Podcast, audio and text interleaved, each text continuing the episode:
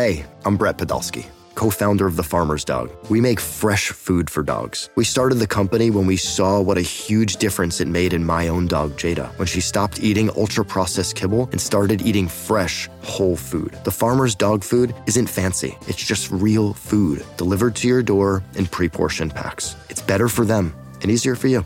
Get 50% off your first box at thefarmersdog.com slash podcast. That's thefarmersdog.com slash podcast. Welcome back. It's the Lions 24 7 podcast. I am Tyler Donahue. A couple of my Lions 24 7 colleagues going to be joining us in just a moment. Tyler Calvaruso to break down all that is happening right now in Penn State recruiting as we recap a tremendously busy June in Happy Valley. And then just a little bit later, Daniel Gallen will join us. We'll talk about some takeaways from our experience covering the seven on seven tournament at Penn State last Friday. The Big Man Challenge took place as well here on campus. And then Daniel's launched a bit of a series. We'll be covering it here on the podcast, doing a position by position review of Penn State's top opposing players on their 2022 schedule. We're going to start with quarterbacks a little bit later, go through the top five quarterbacks that the Nittany Lions defense will have to deal with here in 2022. We'll rank those passers with Daniel in just a bit. But let's get it started by closing the book on that busy June of recruiting with Tyler Calvaruso who's done a tremendous job jumping in with the busiest month of the year so far on this recruiting calendar and absolutely crushing it for us over at lions247.com. Hey, I know you've appreciated if you've heard the appreciation from our listeners on the message board, uh, you'll hear it from us as well because you've become a regular real quick on the podcast because we just got a lot to talk about. Yeah, man, it's like a never-ending cycle of things to talk about, and even with the dead period starting now, it's still it's a never-ending cycle, as you will all see. Yeah, we're going to talk about the, the forward focus a little bit, but we have to kind of put it in reverse for a moment because Penn State picked up a commitment from a non official visitor this past weekend. We've got the official visitors to look at because it was a pretty strong group on campus for the last of those weekends. But Dakaari Nelson uh, commits to Penn State, announcing that on Saturday afternoon, becoming the 15th member of Penn State's 2023 recruiting class.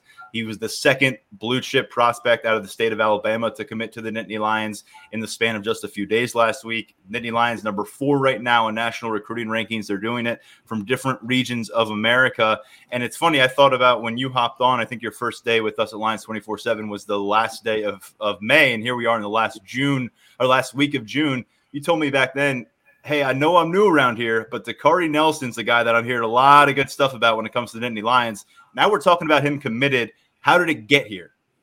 I mean, it was really just a matter of Penn State had the lead here for a while. I mean, we're talking about a kid who pretty much paid his own way to come watch Penn State play Rutgers in the middle of November. I think that speaks volumes about the way Nelson held the program in such a high regard from the start, and that just carried over into the winter, the spring, the summer. The official visit, I mean, it went well, but it was already trending towards Penn State before that visit. So I feel like the official kind of just locked it up for Nelson. He knew where he really wanted to be there was originally a thought that he might drag it out a little bit until like August, September, you know, take some more visits, possibly even take some visits during the fall. But goes without saying, he seems like he's pretty locked in now with Penn State, and it, the staff's pretty happy with this get. This is a guy they could see doing a lot of different things in the Manny Diaz defense other thing to note here, it wasn't the first time trip in June for the family. The family had got the experience early in the process earlier, so we're kind of reconfirming a lot of things.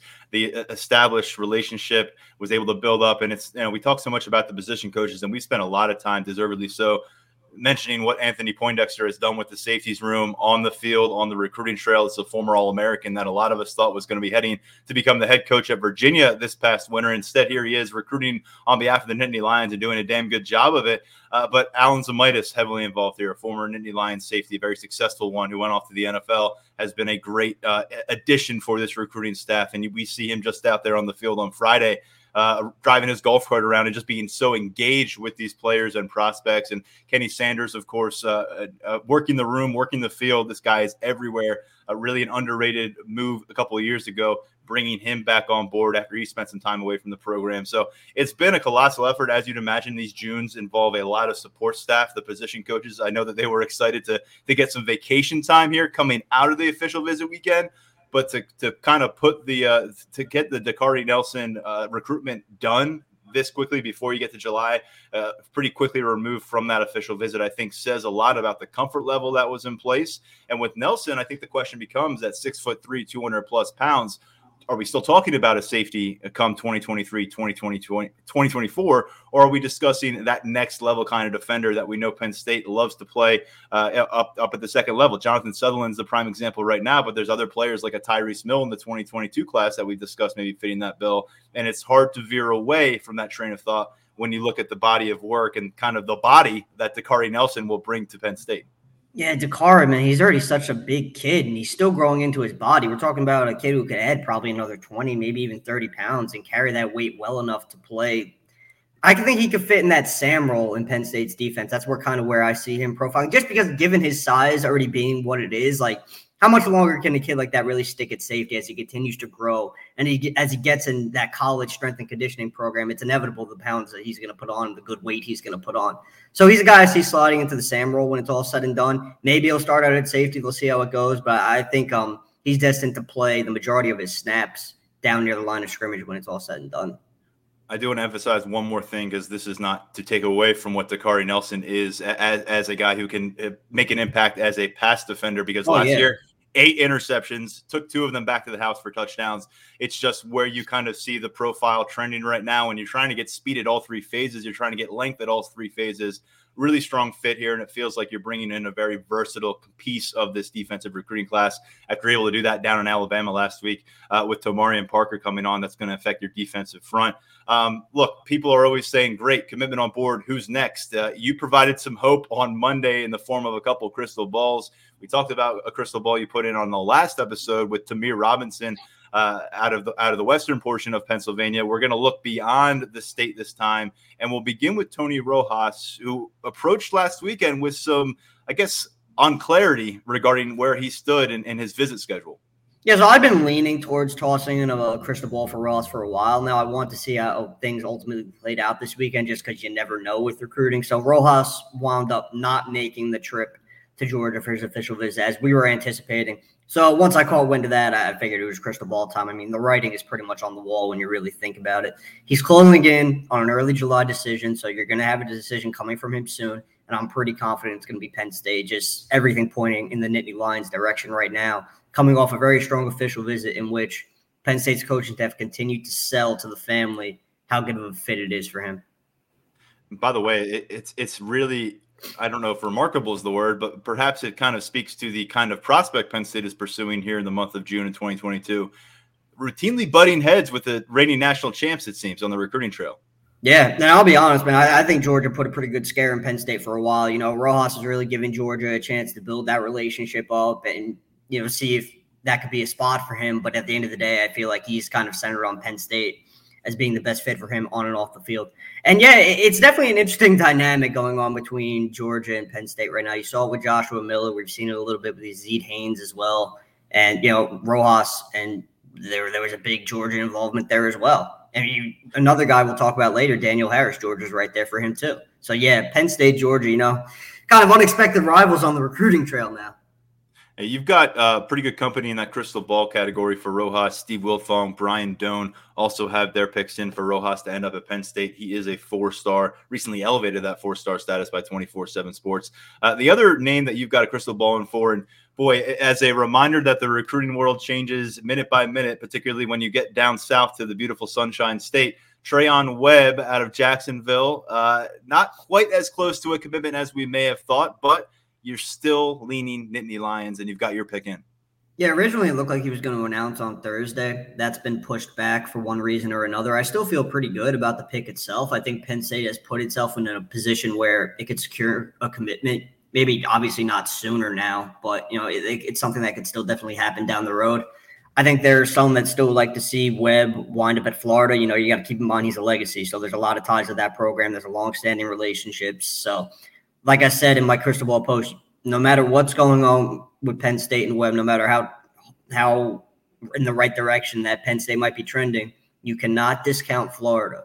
And I, I just feel like that's part of the reason why this announcement was pushed back. I think he's this, remember we talked about it last week. This is a kid who's been committed twice already. Mm-hmm. You get the feeling that you know he wants this third commitment to be his last commitment. So he's thinking things through. You know, you, you gotta respect that whenever a kid does that. Diligence, But yeah, I, I feel good about the pick itself as things stand right now. Obviously, you know, it's always evolving, it's fluid. That could change a week from now. But Penn State has done really good work here, especially with the Webb family and his father. So there's a good chance that Nittany Lions can lock this one down. But hey, there, there's a lot of uncertainty as well. And it seems like whether you're looking at this one from Gainesville or from State College, it is a very different perspective. Feels like he would be a luxury addition for Penn State at this point, particularly if you were able to keep the in-state running back on board. London Montgomery, who obviously is looking elsewhere as well um, versus Florida, where it feels like where things are coming apart at the seams very quickly for a new regime down there on the recruiting trail, and people are running to the rooftops and, and, and alerting everyone that the Gators need help. Uh, to, to clamp him down is more of a, a more of a cultural, uh, you know, stop the bleeding kind of deal. And, and so we'll see where it goes as as you've shared with us, and, and as he has shared with us, Treyaun Webb not announcing here on Thursday. So we'll see when that decision does come. You've got your picking for Penn State to ultimately pick him up. A couple of Florida running backs on the current roster, Caziah Holmes and Keyvone Lee. Um, of course, elsewhere on the Florida recruiting front, uh, Conrad Hussey, King Mack, a couple of the premier safeties in that state. Hussey committed to Penn State since the spring. Mack seemingly down to just a couple options. Miami getting involved as well. But really, Penn State at the forefront of that recruitment. Can they bring these guys on board? Will they lose them both? That's been a question. Last week, though, caught up with Andrew Ivins on Sunday morning. Uh, Andrew does a great job covering things in Florida. He's the go to guy for this conversation. And as I shared with you pretty quickly after I talked with Ivins, Hussey King no showed Miami. Uh, the expectation for the Hurricanes was that they would see those two on campus on Saturday. That did not happen. Needless to say, that is notable for the Nittany Lions.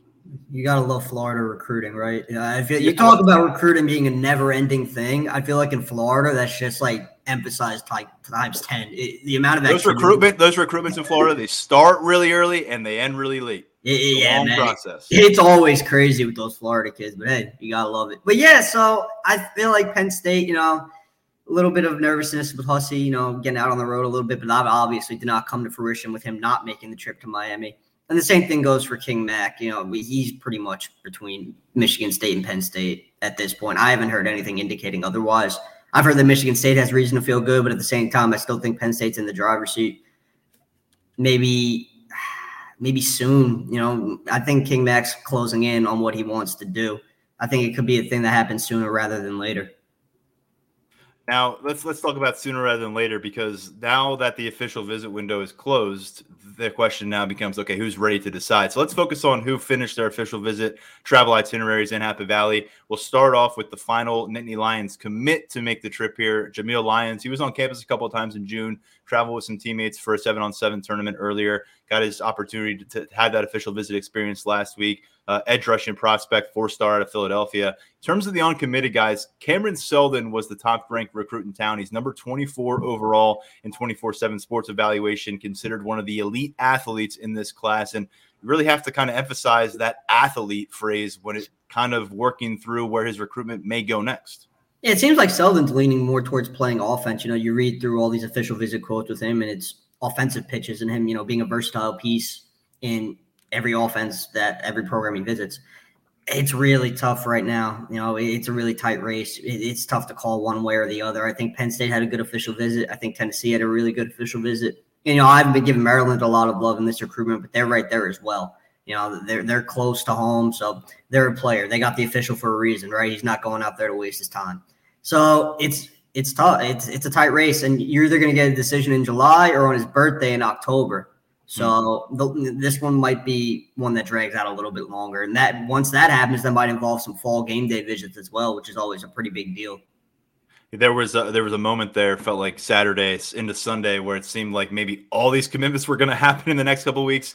You know, Webb has a different change of heart than we see here. Uh, Seldon maybe pushing it into his senior season. Uh, this is a guy who spent some time with his cousin and Sal Wormley uh, on campus. Wormley, of course, jockeying to become a starting guard for Penn State right now. Um, certainly sounds like they made their pitch what the offensive role might look like with a little receiver, a little backfield action. Really a compelling prospect here. Kaveion Key, Keys was a guy that I think maybe three or four times this spring we thought he was going to make his first trip to campus, and, and none of those times it actually came to fruition. This time it did. He showed up, had a big smile on his face. We, we, we caught him uh, on campus on Friday a little bit when he first got around, uh, and ultimately not just a smile on his face, but a tear from his eyes when you when you read the story from Brian Dohn and, and some of the stuff that was presented to him. It sounded like it was emotionally impacting, but it also sounds like Penn State had some playing catch up to do in this recruitment process. Yeah, I think of all the kids Penn State had on campus over the weekend, they might have made the biggest impact on Keys. Just, I mean, he he really dove headfirst into just the culture of playing at Penn State and just everything the program has to offer in that sense. You know, James Franklin showcased a couple videos that really got to Keys, and it really hit home for him for one reason or another. So I think that that gives him something to think about as he closes on his own early July decision. But with that being said, I still think North Carolina holds the advantage right now. There, I'm not gonna lie. There have been a couple of times where I've went over to Keith's profile, thought about tossing the crystal ball for the Tar Heels in, but you know, this is a recruitment where I wanted to see if he was actually going to get to Penn State. He did, and the visit went well, probably better than I was anticipating. And I think it's the gap is closed, and it's a tighter race heading into that decision. Right now, I still like North Carolina, but you know, Penn State got the last crack. Maybe that's enough for to make an impact and swing things in Nittany Lions' favor. Another standout down there in Virginia, uh, a more recent riser on the recruiting trail, Carmelo Taylor, recently wrapped up a phenomenal spring track season that saw him become a state champion in the 200 meter and 100 meter events. Uh, he's a guy that could really make an impact at the receiver position at the next level.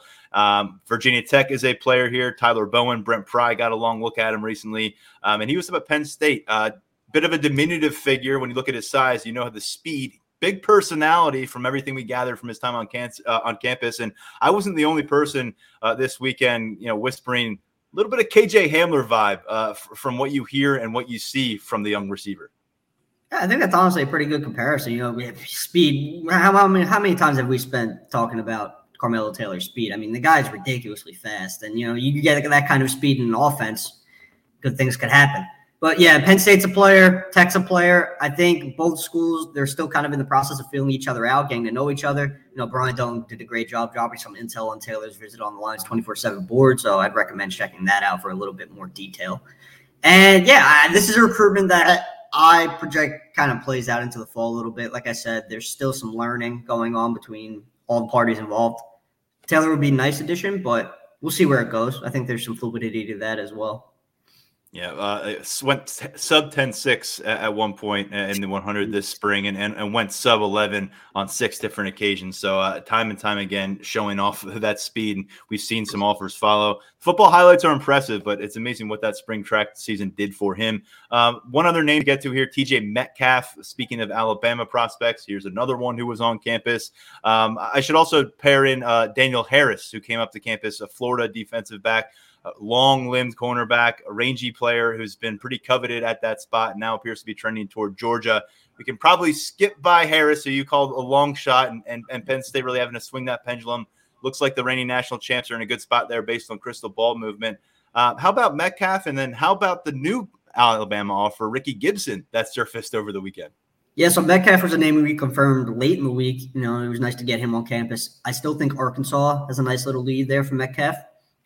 I I, uh, I think it's gonna be tough to overcome the Razorbacks in this situation. I think that goes for any school involved in Metcalf's recruitment right now. But yeah, I mean, you know, it's always a positive when you get a kid on campus, especially when you're a program like Penn State, where getting guy up to Happy Valley is just so impactful because you, you get eyes on what Beaver Stadium's like, and you get eyes on what the town is like. You know, there's only so much of that you could do virtually. You know, so yeah, Metcalf still like Arkansas for him, and the other new offer, yeah, yeah that's an intriguing one because right after that offer rolled in, you started to see some activity on Twitter. You started to see Ricky Gibson and, T- and TJ Parker exchanging tweets. Once Dakaari Nelson committed, there were more tweets. So I, I, think that's an offer that's pretty interesting to monitor moving forward. I've yet to get the chance to catch up with Gibson, mainly because he was on his official visit to Arkansas this weekend. You know, I, I didn't want to bother him. I don't like talking to kids while they're on their official visit. I've talked about that on the board. Doesn't feel like it's my place. So I'm going to be looking up forward to catching up with him soon. And if his recruitment plays out into the fall, I think that's a guy Penn State could definitely get on campus because he seems to have a, a, a, moderate level of interest early on. I think that could only grow from this point on, considering the relationships he has with the old Alabama commits. Yeah, uh, really something happening down there for Penn State and Alabama, and and obviously Harrison Wallace is a guy we're going to be watching closely at the wide receiver position out of Alabama now in year two uh, with the Nittany Lions. So looking ahead, what are we kind of examining, anticipating here in the next week and a half or so? I don't think I mentioned this at the top of the show, like I mentioned, uh, like I wanted to, but I am off to Colorado for a long weekend, and then I'm back after the Fourth of July. The Fourth of July has become like you know kind of a D day on the recruiting calendar for commitments.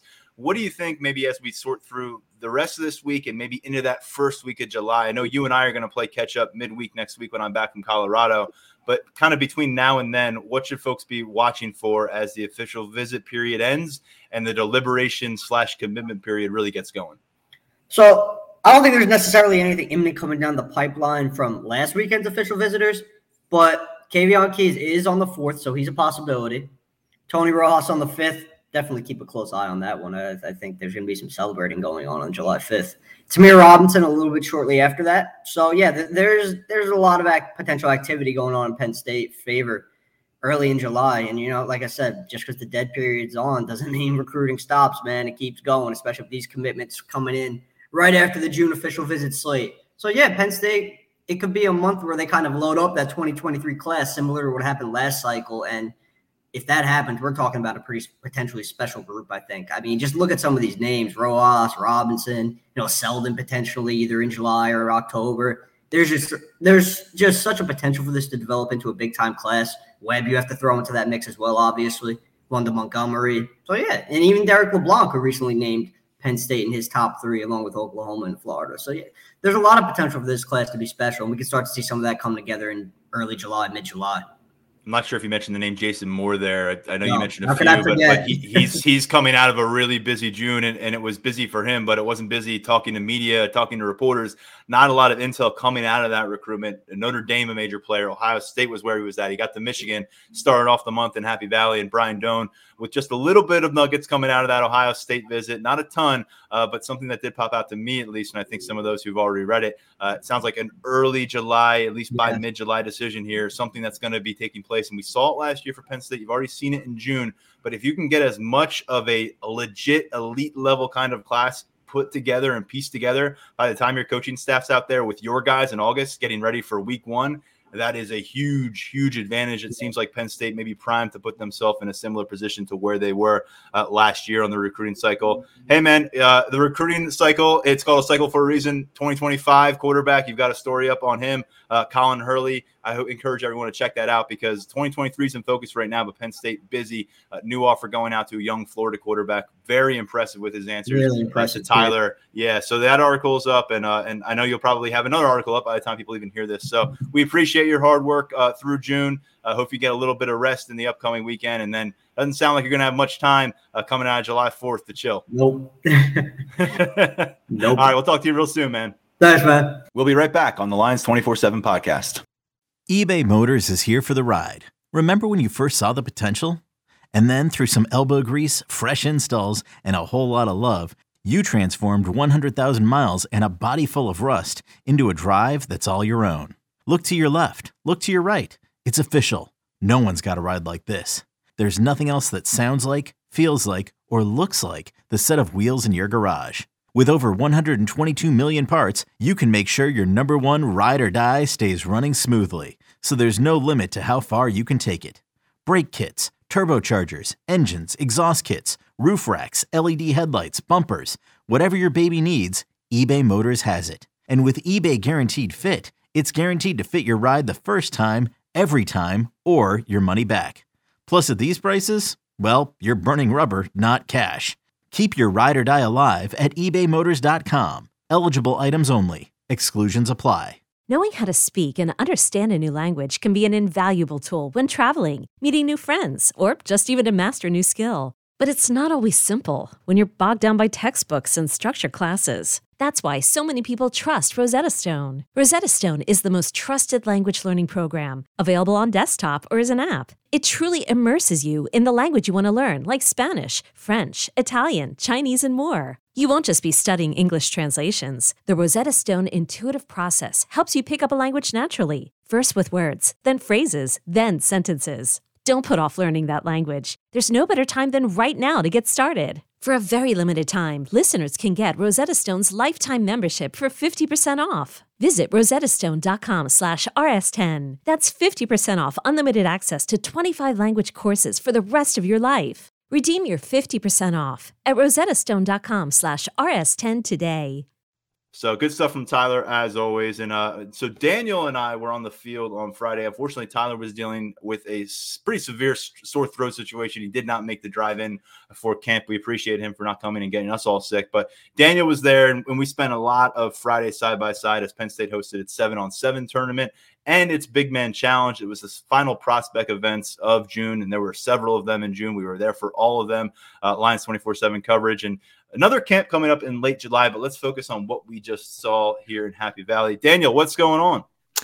Nothing much, Tyler. Just a, a beautiful Tuesday in uh, in Happy Valley, and uh, you know I'm getting excited for Fourth of July. All that recruiting talk from you and Tyler there was a lot of recruiting talk, and, and we're not going to shift away from it just yet. Although we're excited to get into your series where we're going to look at the top individual opponents Penn State's going to face this upcoming season. But you and I got a chance to see, you know, some potential future Nittany Lions uh, prospects and players on the field on Friday.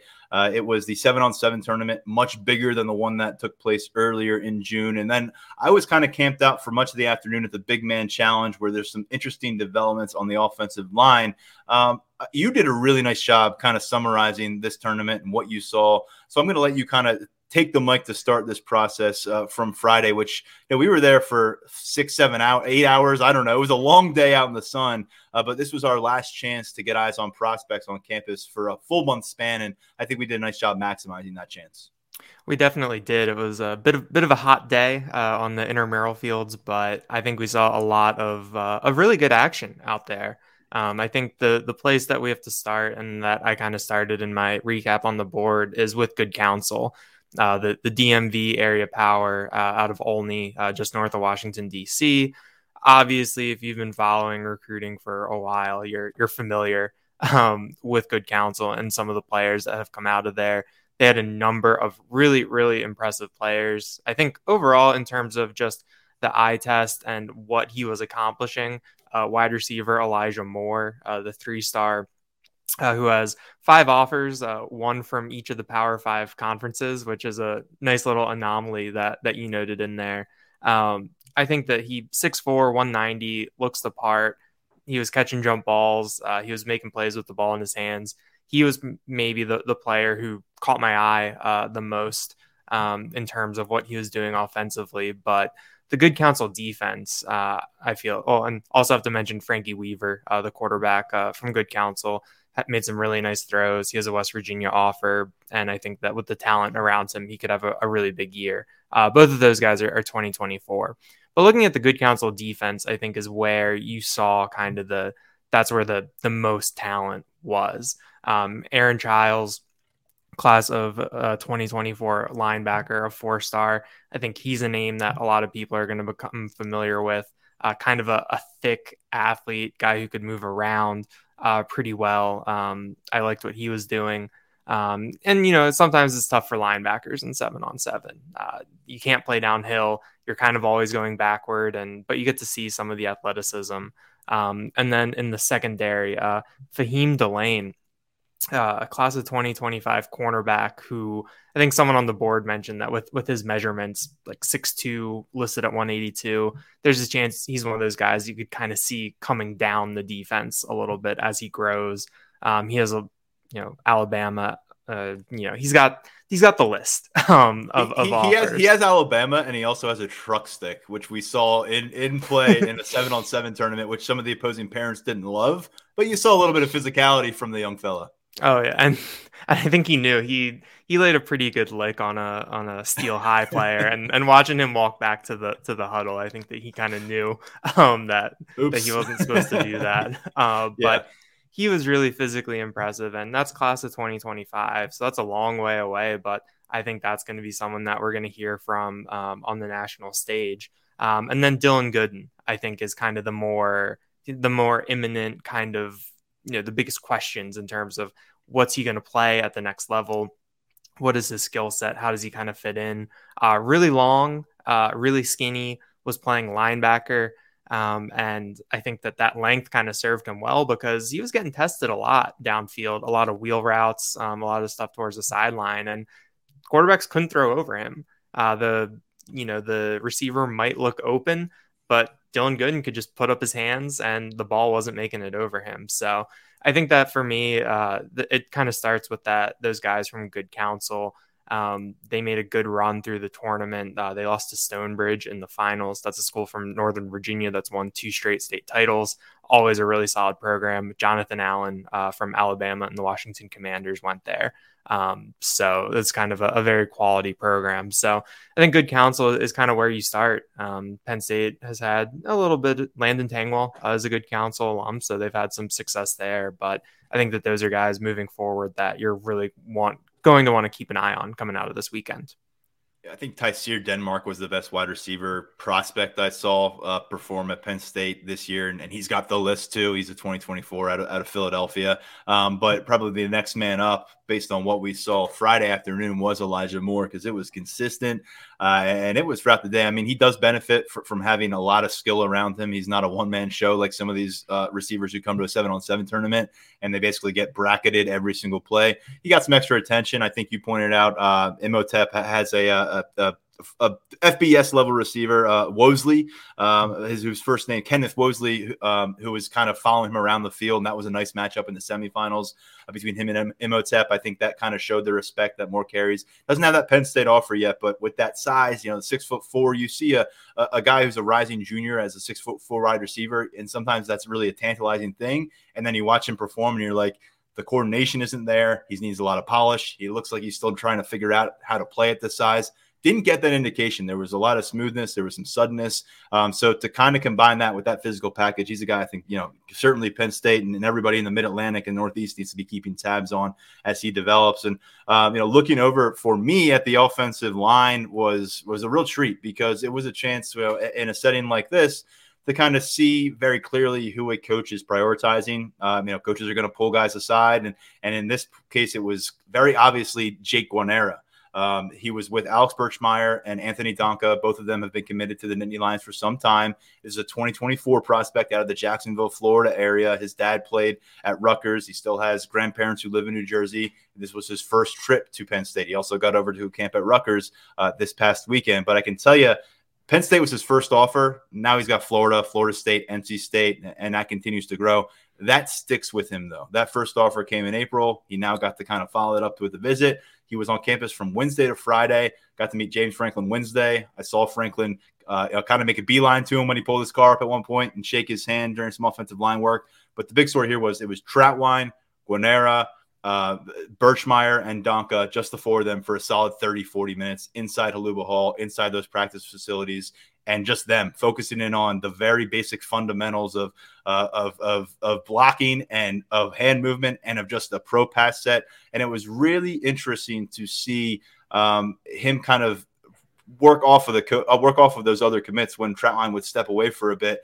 Very engaged throughout. Uh, I think very clearly Alex Birchmeier is taking it upon himself to piece together the personnel plan for Penn State as much as he possibly can for the future. He's that kind of a prospect. Seems like a guy he'd love to get on, on board here. And, and speaking with Jake, Jake Guarnera afterwards, uh, one, he, it was absolutely blown away by the experience and, and feeling like a priority. Uh, his family really came away with a strong impression. Penn State is solidly within that top school structure for him, although it's a, it's a list that continues to grow. I think you're going to see some of the real big boys of the SEC, maybe out of the Big Ten as well, end up showing up on his doorstep when it's all said and done. Uh, but really, a, a nice starting point for Penn State uh, from when they offered a couple months ago to getting this first visit. And now he wants to get on campus for the whiteout game. I think they're in a really kind of stealthy strong spot here with a player that a, a year from now could be considered uh, one of the premier interior offensive line prospects in the state of Florida. He's going to play left tackle this season for his high school squad, but Penn State focused in on, on the interior for him.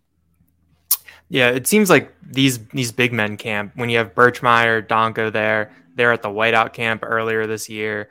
Uh, they were back for their their official visits. It seems like three times were, in four weeks. Both yeah. of them, three times in four weeks. Virginia guys, yeah and I mean, north, it's Northern Virginia, but I mean that's not the easiest drive to make. So I think that kind of Birchmeier's presence, I think, has been has been really big because when you you know when you open up the rankings for the recruiting class, he's at the top. He's got the the five star status in the composite. Uh, he's someone that I think, when all is said and done, he's going to be one of the the top recruits in this class. At this point, he's the longest tenured recruit uh, in the class, and I think that he has kind of emerged as a as a really big tone setter. And you know, reading everything and hearing everything from these these big men camps, I think that that's kind of what you want to see. Obviously, not everyone is kind of cut out for that. That's not necessarily everyone's personality, which isn't a bad thing, but from kind of the, I guess, the status that Birchmeier has in this class. That's a huge positive for Penn State on the trail. And and one other name here that was you know involved that got some extra looks from Phil Trautwein, Ryan Corey out of Pine Richland uh, here in Pennsylvania. He's a 220 24 prospect, another interior kind of guy. Uh, just to keep tabs on, he, he, seemed to get some extra attention. Um, elsewhere, in-state guys who were on campus, just wanted to note a couple who I who I saw, and neither of them were actually participating. So you may be wondering then why note them. But uh, one was a Pitt commit, and, and that is Jahshire Whittington. Um, he was not a participant. He was there with a bunch of his teammates. We've kind of talked about this with other Penn State commits popping up on campuses as their teams are traveling places kind of put that in this category from what I saw with Whittington, uh, who's a defensive lineman in the 2024 class. And then his younger teammate, who did not look younger than anybody on the football field, Zahir Mathis. And, and I was reminded that Penn State offered him before his freshman year at Imhotep. And you can kind of see why, even though he was standing there in street clothes, just watching his teammates, supporting his teammates, he's a legit six six. I think he's a legit 230 pounds and he's only going to be a sophomore. Since Penn State offered last summer, he's got Florida, Georgia, Michigan, Michigan State, Nebraska, Texas A&M. That list will continue to grow day by day. Uh, but I just wanted to make note that I don't care what he was doing. I don't care how involved he was. I don't care what he was focused on. He had feet on the ground at Penn State, and for a prospect with this kind of profile, that's one. Hey, just just keep it tucked away, and if you're Penn State, keep getting it back.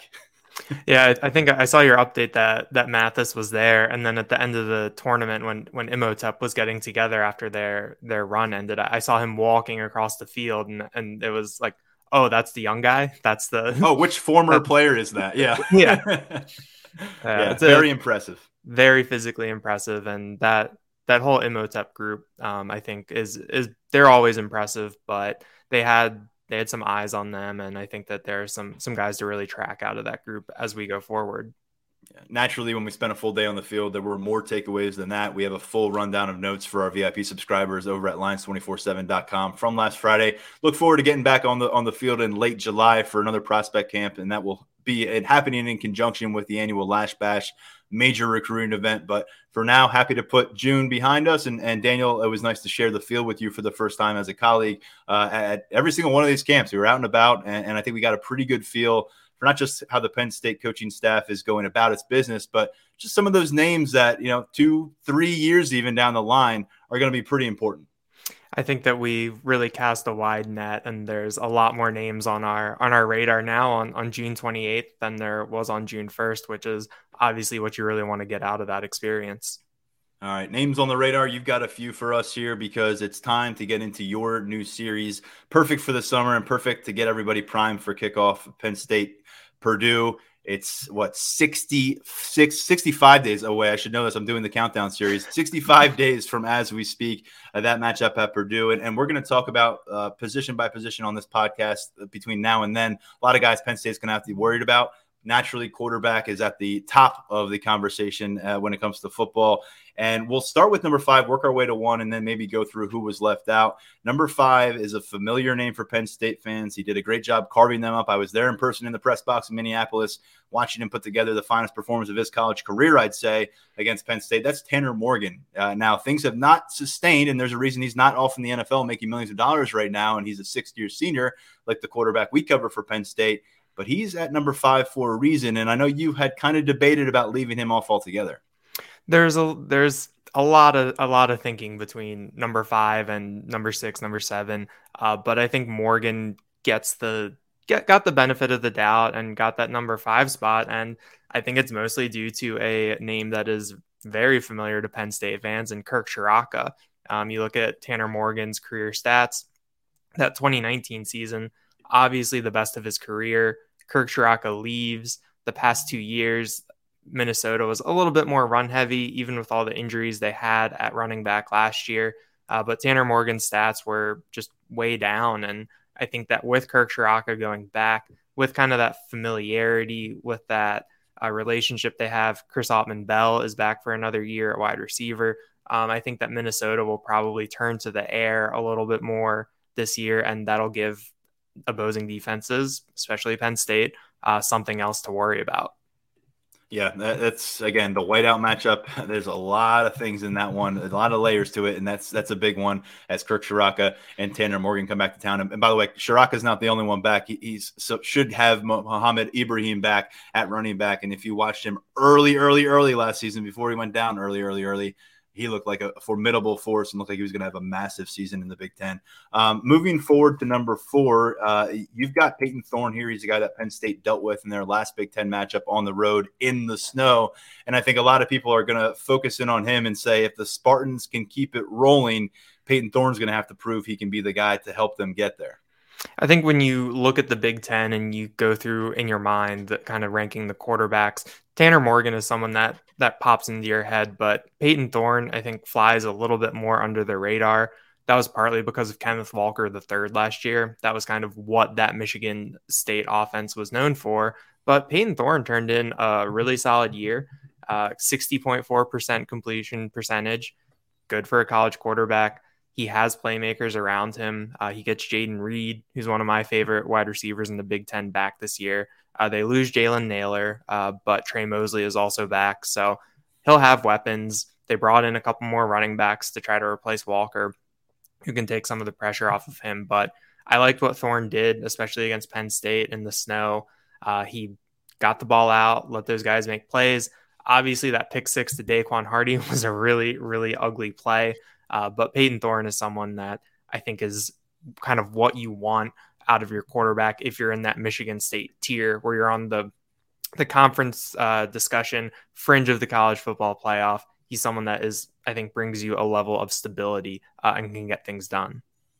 Some of these quarterbacks are where they are because we think we have them figured out. One who is probably where he is because you just don't quite know game by game. You find him down in College Park, Taulia Tagovailoa, and this is one where we, saw some of the bad uh, pop up last year, uh, including that that game sealing uh, pick six interception return by Ji'Ayir Brown. Uh, but boy, when he's on, and we saw that a couple years ago in Beaver Stadium, he's a real problem. Taulia Tagovailoa is probably the the highest variance quarterback uh, in the Big Ten. Uh, you know, we saw what Maryland was doing through the first four games of last season. Uh, Tagovailoa was was lights out. Dontay Demus, Rakim, Rakim Jarrett guys you can also read about on lions247.com. Uh, we're really kind of pacing that offense early, but then Friday night, Iowa comes to town. Tonga Tagovailoa throws five interceptions. Demus gets hurt. Uh, the bottom just really falls out in pretty spectacular fashion. And Maryland, obviously, they they win the bowl game. They get their their feet under them here, you know, a little bit down the stretch, but kind of wasn't the same after that game. But Tagovailoa is someone that like we saw Beaver Stadium two years ago, can light it up. Um, he has playmakers around him. Maryland lost a lot of wide receivers in the transfer portal, but still have a very solid top four. Um, they're losing a tight end. Uh, that'll be a little interesting to watch, but he's going to have weapons around him. And I think that Maryland kind of knows that their fate is really tied to Tagovailoa and what he can do. So he's going to get a lot of opportunities to put up numbers. And I think that he is going to single handedly beat some teams this year. Mentioned before that the Nittany Lions will see Tanner Morgan midseason for the whiteout Payton Thorne, Tagovailoa, they await later. Those are the final two home opponents for Penn State in November. Michigan State's the finale, and that's preceded a couple weeks earlier by the trip from Maryland. They're going to go right off the bat, though, with one of the more experienced quarterbacks in college football, another six year senior on this list. And um, uh, Aidan O'Connell will be the man who leads Purdue into action on that Thursday night setting um, to kick off the season September 1st. And he's coming off a season in which he completed more than 71% of his passes. And boy, was it big considering what the Boilermakers lost, including his favorite tar- target in David Bell, to have him stick around and take advantage of that extra eligibility in a Purdue uniform. Purdue offense is going to be really interesting this year because you get O'Connell back, you lose David Bell, uh, and then Milton Wright, someone who I was pretty excited about until I realized that when I was on vacation, uh, he's reportedly academically ineligible. Uh, so that kind of changes. Why you can't go on vacation, Daniel? I thought we talked about this. I know. I just canceled all my plans in July. I'll, I'll, be around. but uh, O'Connell has he can he's a very solid quarterback and he fits in that offense. Um, 3,700 yards, 28 touchdowns, 11 interceptions. Um, obviously, Purdue is playing with a they're playing at a talent deficiency against some of the better teams on their schedule, uh, but they're still in that kind of upper crust of the Big Ten West potential division contender. And I think if Aidan O'Connell uh, can kind of play at that same level, um, it wouldn't be the biggest upset if we saw Purdue in Indianapolis. Um, obviously, the wide receiver picture is still a little bit in flux. Uh, they're bringing in a couple transfers at wide receiver, two guys from Iowa, Tyrone Tracy uh, and Charlie Jones, and then Elijah Canion, I believe, uh, from Auburn. Um, so they're trying to trying to make things work uh, around O'Connell and maybe that hasn't quite gelled in week one yet when Penn State is out in West Lafayette. But I think that at times this year, it's, you know, we're going to see Aidan O'Connell throw for 400 yards, you know, at least once. There's going to be a lot of focus on those two veteran quarterbacks and, and, and O'Connell and Clifford in that matchup. But to me, really curious. There's a chance here for Penn State to go on the road and make a strong opening statement defensively if they can get it done on the field in August with Manny Diaz. And there's a lot of parts we've talked about, guys who weren't on the field for them last season, whether it was injury related or new additions from the transfer portal or freshmen. There's a lot of moving parts that we just don't know how effective they could be and kind of how splashy they could be from week one. And uh, this is a great matchup. It's a great test, and, and there's a lot I think we'll have, uh, you know, kind of uh, at least cleared up on this defense and where they are at in their progression when we wake up on September 2nd. Um, and, and if you're waking up with a smile as a Penn State fans, I think a big part of it is the effort they will have to put up against O'Connell. Uh, number one on this list should come as a surprise to no one. CJ Stroud out of Ohio State uh, was a Heisman Trophy contender last year. He will be the same, or is projected to be the same this year. Seems like Ohio State's quarterback's always in that conversation. Uh, he certainly has a supporting cast, as you will continue to make clear as you break down the top players of their position in the Big Ten on this schedule. Um, but again, this is one of those that I'm sure you just wrote his name in and then figured out the rest. Yeah, definitely started at, at number one and then kind of then went back to number five and, and worked my way up. I mean, there's really no argument against having CJ Stroud up here. Obviously, you can talk about, well, he's going to lose Garrett. He's lost Garrett Wilson. He's lost Chris Olave. Um, you look at Marvin Harrison Jr. is kind of in that position to step up. Um, but you look at what Marvin Harrison did in the Rose Bowl. I think six catches, 71 yards, three touchdowns. Uh, he stepped in nicely, and then there's not really much you can do to de- to describe Jaxon Smith-Njigba at this point. I think that he could be in kind of that DeVonta Smith area this year in terms of a wide receiver uh, contending for the Heisman Trophy and and with a serious case for it. Um, especially early on as Ohio State rolls in some of these newer parts as these younger wide receivers get their feet under them and Ohio State also has to replace tight end Jeremy Ruckert, um, and that'll probably happen by committee. Um, so I think that CJ Stroud will be looking to Jaxon Smith-Njigba a lot, and I think that'll be good for all parties involved, uh, except for the opposing defense also be turning the ball, uh, turning around and handing the ball off to TreVeyon Henderson, which is a, a, nice formula for success. And look, it's no surprise that Penn State's going to have its hands full with an Ohio State backfield. It's kind of been the process. They've got some time to get ready for this matchup, but it comes right off uh, on the heels of Minnesota coming to town. You get Ohio State coming in. A lot of people thought that might be the whiteout. It won't be. Needless to say, though, that those back-to-back weeks in, in late October will will determine a lot about how November lines up for the Nittany Lions. So who was left out here? I'm sure our listeners will remind us, and I'm sure that readers have reminded you. Um, notably for me, is there's a couple quarterbacks in the conversation at Michigan, and neither of them were in your top five. Cade McNamara, I think I, I had him penciled in as that number five um, early on. Uh, I think I, I, consulted with you and Mark Brennan uh, about kind of that that line. Um, but we don't know. Pretty sure I just I just responded with Kirk Ciarrocca dynamics. oh yeah, like uh, you know, yeah, yeah. But I mean, October was that October fifteenth uh, in Ann Arbor. We don't even necessarily know if Cade McNamara will be the starting quarterback, or if he is.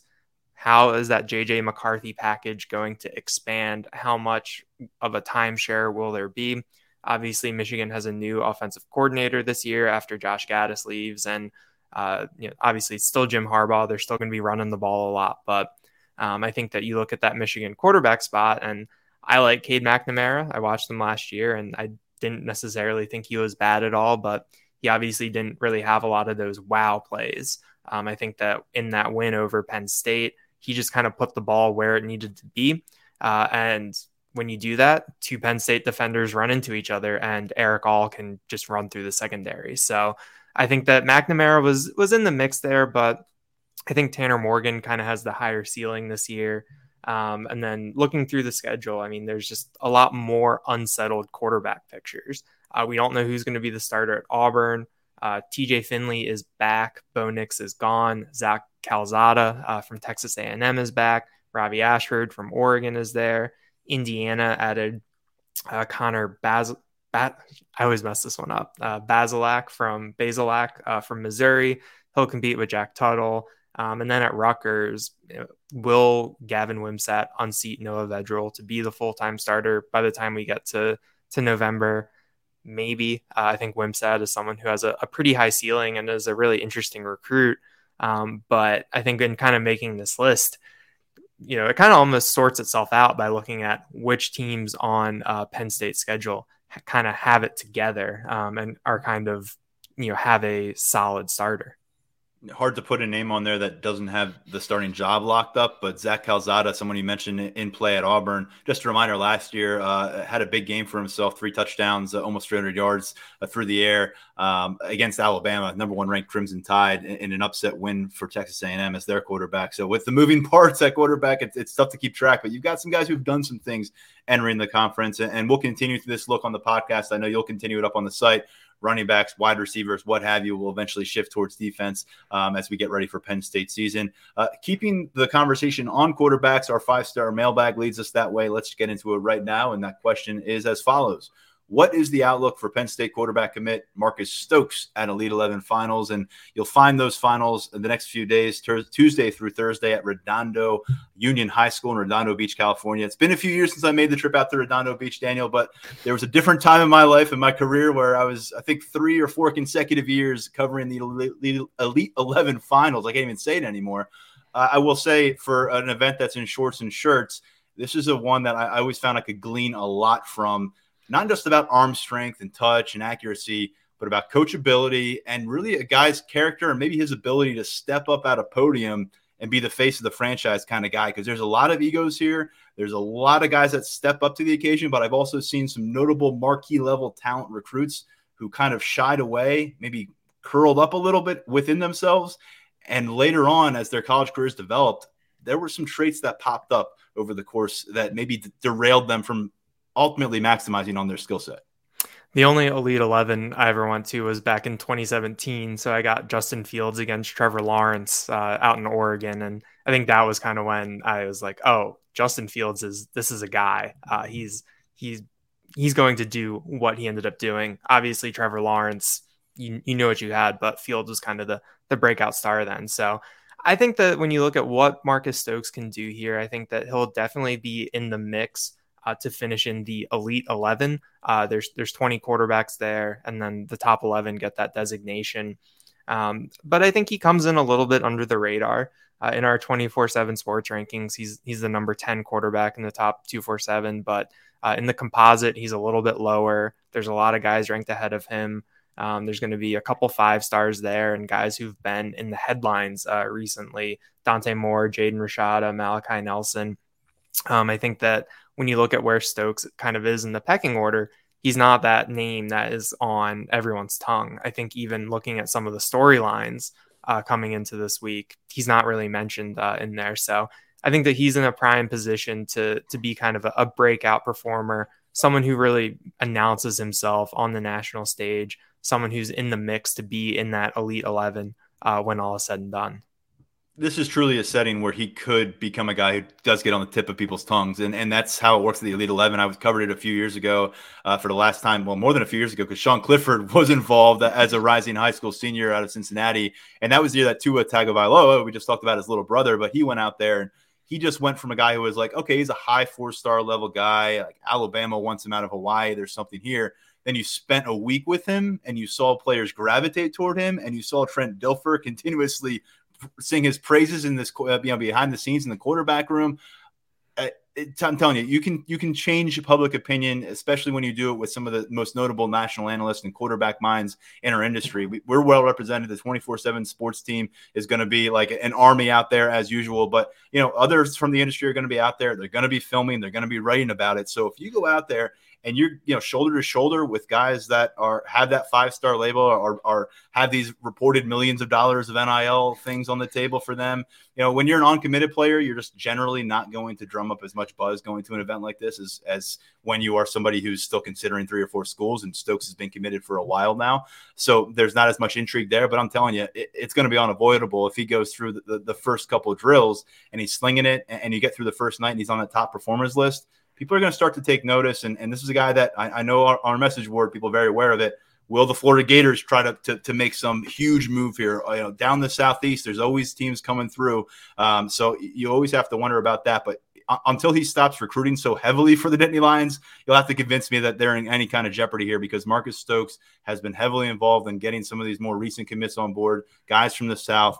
He got to campus a couple times in June. He's not flirting with other schools by going to different, uh, uh, you know, campuses to check things out, putting on different teams' uniforms. Feels very locked in for as locked in as a, a Florida quarterback can be to a program to the north at this stage of the calendar year. Daniel, we got a chance to see him a few weeks ago in the stadium, working with Mike Yurcich, taking that coaching. He's a guy that does a lot improvisationally, I think, and, and that when, when you review his junior film, that stands out. A lot of it is kind of what happens when the play breaks down or what happens outside the playbook. This isn't really that setting. I talked about it last year when you talk about an Elite 11 spot. Drew Allar was the perfect quarterback for that. This guy does a lot of his damage out of the pocket and knows how to sling the football. I'm going to be curious to see how it looks for Marcus Stokes when they relegate him to a very restricted space and, and focus on the fundamentals of getting the ball downfield. Definitely. And he impressed me a lot at that camp. And I think that the one thing that stood out in talking to you, talking to Tyler, uh, talking to Grace Brennan about what we saw in Beaver Stadium that day, I think that Stokes will really shine when it comes to the coachability aspect uh, that you mentioned. We saw him, you know, talking to Mike Yurcich, working under Yurcich's eye. Danny O'Brien was involved uh, in the, the offensive analyst and, and former college quarterback and in talking to him and, and offering pointers. And then he had the long conversation with Drew Allar where Allar was doing most of the talking. Um, and I think that in this kind of camp setting, when you have the counselors, when you have the people that have kind of been there before, uh, offering pointers here and there, I think that that's kind of what the evaluators notice. That's what people are going to be taking note of. So I think that what we saw in Beaver Stadium a couple weeks ago, I think will translate out to California, and I think that it'll be something that a lot of people are talking about and this is a kid that that that doesn't shy away, uh, and and you know I think he's a confident young man, so that's going to carry him well. Because if you're not confident and you're going from your public school and, and you know in, in, in Indiana and you're getting on a plane and you're flying out to California, and all of a sudden you're with these elite level quarterbacks, I've seen it. it, it you get wide eyed. He's coming from Florida. He had a ball out down there last year, and something tells me he'll fit in just well from a personality standpoint. We'll be following the coverage from our guys out in California on 247sports.com and, of course, at Lions 24 7. I'm sure there'll be video. I'm sure there'll be some analysis coming our way. Uh, so stay tuned as, as things take shape here in the next few days. Daniel, that's going to do it for our conversation. Always appreciate it. Uh, we'll, we'll talk real soon. We'll shift gear to running backs and, and, and spoiler alert, the number one guy is not who you think. So I'll just put that out there right now. Thanks, man. Thanks, Tyler. All right. Good stuff from Daniel. As always, be sure to follow his content at lions247.com uh, on social media as well. Thanks to Tyler Calvaruso for hopping on with us just a little while ago to break down the latest in recruiting. Thanks to our producer, Lance Glynn. Just as a reminder, heading out to Colorado midweek. I'll be back after the 4th of July. We'll have plenty to talk about, I think. We'll be back next time, next week, with the next Lions 24 7 podcast. Okay. Picture this it's Friday afternoon when a thought hits you. I can waste another weekend doing the same old whatever, or I can conquer it. I can hop into my all new Hyundai Santa Fe and hit the road. Any road. The steeper, the better. Because my all new Santa Fe is available with HTRAC, all wheel drive, so I can hit the trail without a worry in the world. Heck, with three rows and best in class rear cargo space, I can pack the whole family in with all our gear. We've got available dual wireless charging for our phones so we'll never lose touch with civilization, and we won't lose touch with the primordial power of Mother Earth. So, which is it? Waste the weekend or do something a little more epic? And conquer it in the all new Hyundai Santa Fe. Visit HyundaiUSA.com or call 562 314 4603 for more details. Hyundai, there's joy in every journey.